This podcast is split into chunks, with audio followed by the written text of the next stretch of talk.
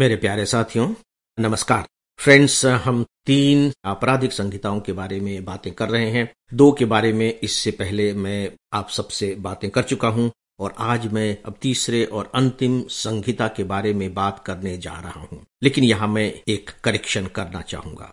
Correction ये है कि सामान्य तौर पर तो मैं तीनों के लिए संहिता शब्द का प्रयोग करता रहा हूँ, लेकिन ये आज की जो संहिता है, जिसे मैं तथा कथित संहिता कहूँगा, संहिता नहीं है। प्लीज़ इसे नोट कर लें। कुछ अखबारों में इसे संहिता कहा जा रहा है, कुछ में इसे विधेयक कहा जा रहा है, कुछ में इसे अधिनियम कहा जा रहा है।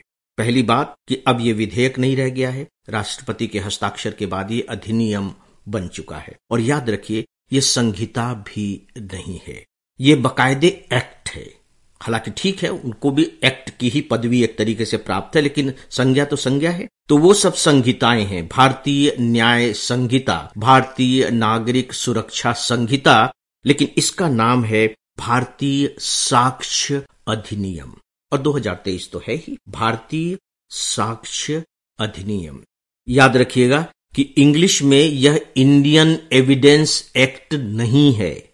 इंग्लिश में भी जो इसका नाम है, वो है भारतीय साक्ष्य एक्ट 2023 भारतीय B H A R A T I Y A साक्ष्य की स्पेलिंग को ध्यान से सुन लीजिए, क्योंकि इन बातों पर आपका विशेष ध्यान रहना चाहिए। यदि लिखने में हम इस तरह की गलतियाँ करते हैं और सिविल सर्वेंट बनना चाह रहे हैं तो कहीं न कहीं इसे एक सीरियस तरीके की गलती मानी जाती है।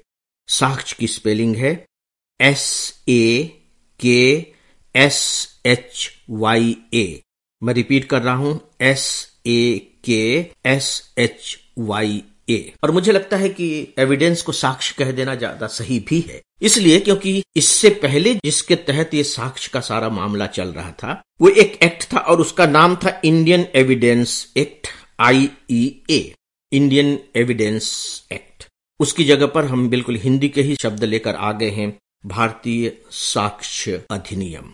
आप जब अखबारों में इसके बारे में पढ़ रहे होंगे क्योंकि वो उस समय की बातें लिखी गई हैं जब वो विधेयक के रूप में पेश किया गया था तो वहाँ भी आपको बी एस बी लिखा हुआ मिल सकता है शॉर्ट फॉर्म में, जबकि वो होना चाहिए था बी एस वी वो विधेयक है, वो विधेयक नहीं है बी एस वी लेकिन अब यह हो गया है बी एस ए भारतीय साक्ष्य अधिनियम. एक्ट का भी ए होगा और अधिनियम अगर आप करेंगे तब भी वो ए ही होगा. तो दोस्तों, इसे आप अपने दिमाग में बिठा लीजिएगा. अब आप देखिए कि इसमें किया क्या गया है? इसका केंद्रीय बिंदु क्या है? इनफैक्ट सच पूछिए तो साक्ष्य यानी कि एविडेंस जब भी कोई अपराध करेगा तो आप देख चुके हैं कि अपराध करने वाले के साथ और जिसके साथ अपराध हुआ है, उनके साथ क्या क्या किया जाना चाहिए? हमने इससे पहले के दो वीडियो में इन्हें देख लिया है। न्यायालय सजा देगी, सजा देने से पहले बकायदे उसकी जाँच परख होगी, रिपोर्ट होगी, सुनवाई होगी, ये सारे मामले होते रहते हैं। आखिरी जो स्टेज है वो कोर्ट के सामने है। अब कोर्ट को फैसला देना है। कोर्ट कैसे फैसला देगा? देखिए, कोर्ट कानून से बंधा हुआ है। वो कानून के अनुसार ही अपने फैसले देगा, भले ही वो सच को जान रहा हो, लेकिन हो सकता है कि सच को जानने के बावजूद उसे सच के विपरीत फैसला देना पड़े, या सच से हटकर कुछ फैसला देना पड़े। उसका कारण क्या है? क्योंकि न्यायालय जो भी फैसला देता है, आप बहुत अच्छे तरीके से जानते हैं, केवल उन्हीं बातों के आधार पर वो फैसला देता है जो साक्ष्य के तौर पर उसके सामने मौजूद होते हैं एविडेंस के तौर पर। गवाही के तौर पर, जिसे हम बोलचाल की भाषा में कहते हैं। गवाही तो सीधे सीधे लोगों के वचन होते हैं, जो लोग आकर के अपनी बात कहते हैं, लेकिन साक्ष्य में और दूसरी बहुत सी चीज़ें आती हैं, कि उंगलियों के निशान, फलाने निशान, और जो दूसरी चीज़ें हैं, लिखित कोई दस्तावेज़ मिल गया, परिस्थितियाँ, इस तरह के ढेर सारे साक्ष्य होते हैं, आप जानते हैं, और उनके बारे में चर्चा करना हमारे लिए ज़रूरी भी नहीं है।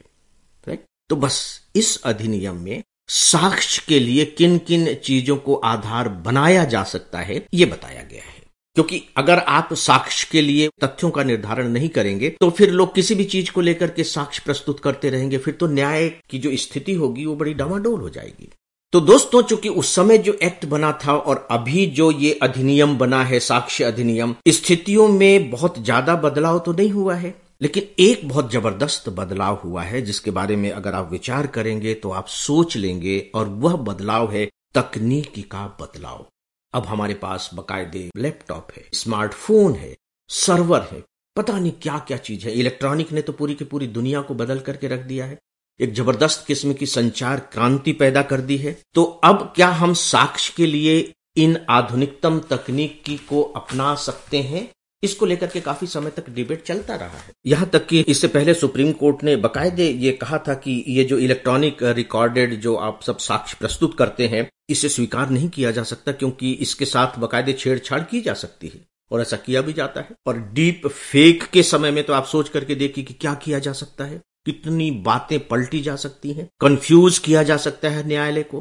लेकिन परीक्षा की दृष्टि से जो सबसे इंपॉर्टेंट पॉइंट जो यहाँ है, आपके जानने के लिए वो ये है कि अब बकायदे इस अधिनियम के अंतर्गत ये जितने भी इलेक्ट्रॉनिक साक्ष्य हैं, न्यायालय के सामने स्वीकार्य होंगे।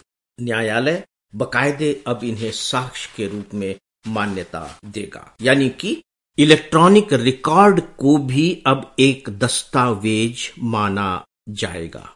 राइट चाहे वो रिकॉर्ड बकायदे कंप्यूटर में सेव हो, चाहे वो आपके मोबाइल में सेव हो, लेकिन उसे साक्ष्य के तौर पर लिया जाएगा। ये आपके दिमाग में बिल्कुल क्लियरली बैठ जाना चाहिए। यहाँ तक कि एक जो और दूसरी महत्वपूर्ण बात कही गई है, आप देखते हैं ना कि कोर्ट में मामला चल रहा है, गवाह आ ही नहीं रहे गवाह आ ही नहीं रहे हैं तो अब एक और व्यवस्था कर दी गई है।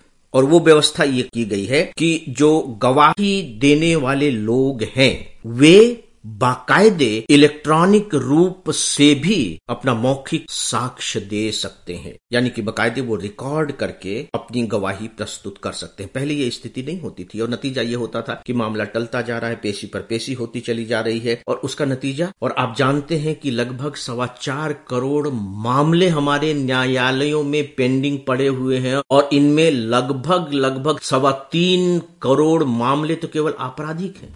सोच करके देखिए। इसलिए क्योंकि वो मामला टलता जाता है, टलता जाता है। एक बात मैं यहाँ आपको और बताना चाहूँगा कि देखिए, मैं जिस साक्ष्य के बारे में अभी आपसे बात कर रहा हूँ तो सामान्यतः दो प्रकार के केसेस होते हैं, आपसे चर्चा हो चुकी है। इससे पहले के वीडियो में एक होता है सिविल मामले और दूसरे होते हैं आपराधिक मामले। याद रखिए कि जो साक्ष्य अधिनियम है ना, ये दोनों पर लागू होगा। यह मत समझिएगा कि सिर्फ़ आपराधिक मामलों पर ही लागू होगा। तो दोस्तों, एक अन्य तथ्य जो आपको जानना ही चाहिए और ध्यान में भी रखना चाहिए, वो ये है कि जनरली अपराध की जाँच की शुरुआत पुलिस ऑफिसर करता है। और जब पुलिस ऑफिसर शुरुआत करता है तो डेफिनेटली वो गवाही लेता है। यदि वो किसी को हिरासत में ले रहा है, गिरफ़्तार कर रहा है तो उससे वो पूछताछ करेगा। अगर गिरफ़्तार नहीं भी कर रहा है तो भी जाँच परख करने के लिए वो उससे पूछताछ करेगा। तो शुरुआत तो पूछताछ से होती है। अब सवाल यह है कि पुलिस के सामने जो उसने बातें कही हैं, उन्हें सही माना जाए या नहीं माना जाए, साक्ष्य के तौर पर होता क्या है? होता यह है कि पुलिस के सामने वो कुछ कह देते हैं और बाद में कोर्ट के सामने वो मुकर जाते हैं कि नहीं, पुलिस के सामने तो हमने ये नहीं कहा था, या कि हमसे ज़बरदस्ती ये कहलवाया गया। इस तरह की बातें कह देते हैं और मामला खत्म हो जाता है। तो इसमें भी जो व्यवस्था की गई है ध्यान रखिए कि पुलिस के सामने अगर कोई व्यक्ति कुछ कबूल कर रहा है तो वह अस्वीकार्य है। मतलब ये नहीं माना जाएगा कि यही सच है। यानी कि पुलिस के हिरासत में की गई स्वीकारोक्ति अस्वीकार्य है। दो चीज़ें हैं, एक तो पुलिस बिना हिरासत में लिए ही उससे पूछताछ कर रही, घर पर जाकर के, दूसरा यह कि उसने गिरफ़्तार कर लिया है और उससे पूछताछ कर रही है तो उस समय उसने जो कुछ भी कहा है, उसे मान्यता नहीं दी जाएगी तब तक, जब तक की उसने जो कबूल किया है, उसने जो स्वीकार किया है, वो मजिस्ट्रेट के द्वारा दर्ज न की गई हो, यानी कि मजिस्ट्रेट के सामने किए गए कबूल को ही सही माना जाएगा। लेकिन प्री एग्जामिनेशन में जिस तरह से क्वेश्चंस पूछे जाते हैं, उसके लिए मैं आपको एक तथ्य यहाँ और बता रहा हूँ।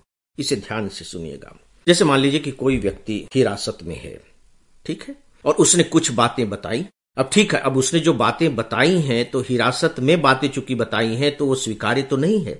लेकिन उसने जो बातें बताई हैं, यानी कि ये कह लीजिए कि उसने जो जानकारियाँ दी हैं, वे जानकारियाँ जो तथ्य खोजे जाने चाहिए या जो तथ्य खोज लिए गए हैं, उनसे संबंधित है। यानी कि उसमें मदद मिल रही है तो फिर उसे स्वीकार कर लिया जाएगा।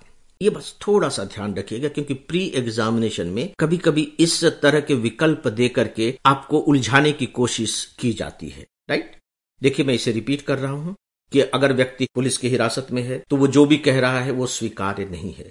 लेकिन जो कुछ भी उसने कहा है, यदि उस जानकारी से या वह जानकारी कहीं न कहीं जो स्पष्ट रूप से तथ्य ढूंढे गए हैं, उससे संबंधित है तो वह स्वीकार हो जाएगा। तो दोस्तों, भारतीय साक्ष्य अधिनियम के तहत जो भी बातें सिविल सर्विस एग्जामिनेशन की तैयारी की दृष्टि से महत्वपूर्ण थी, वे मैंने आपके सामने रखी हैं। और इस अधिनियम के साथ एक और भी बात है कि ज़्यादातर जो बातें हैं, वो हमारे जो इससे पहले का जो भारतीय साक्ष्य अधिनियम 1872 था, इंडियन एविडेंस एक्ट, वहीं से ही लिया गया है। तो इसी के साथ ही मैं अब इस टॉपिक पर अपनी बात यहीं समाप्त करता हूँ। न्यूज़पेपर की क्लिपिंग्स आप सभी को प्रोवाइड कर रहा हूँ। ईमेल लिखने वाले सभी मित्रों को धन्यवाद देता हूँ और इन्हीं में से एक मित्र हैं, अनिशा शर्मा, जो दिल्ली से हैं। अनिशा जी, आपका बहुत बहुत आभार और इसी के साथ ही आज के इस डेली ऑडियो लेक्चर को यहीं समाप्त करता हूँ। नमस्कार।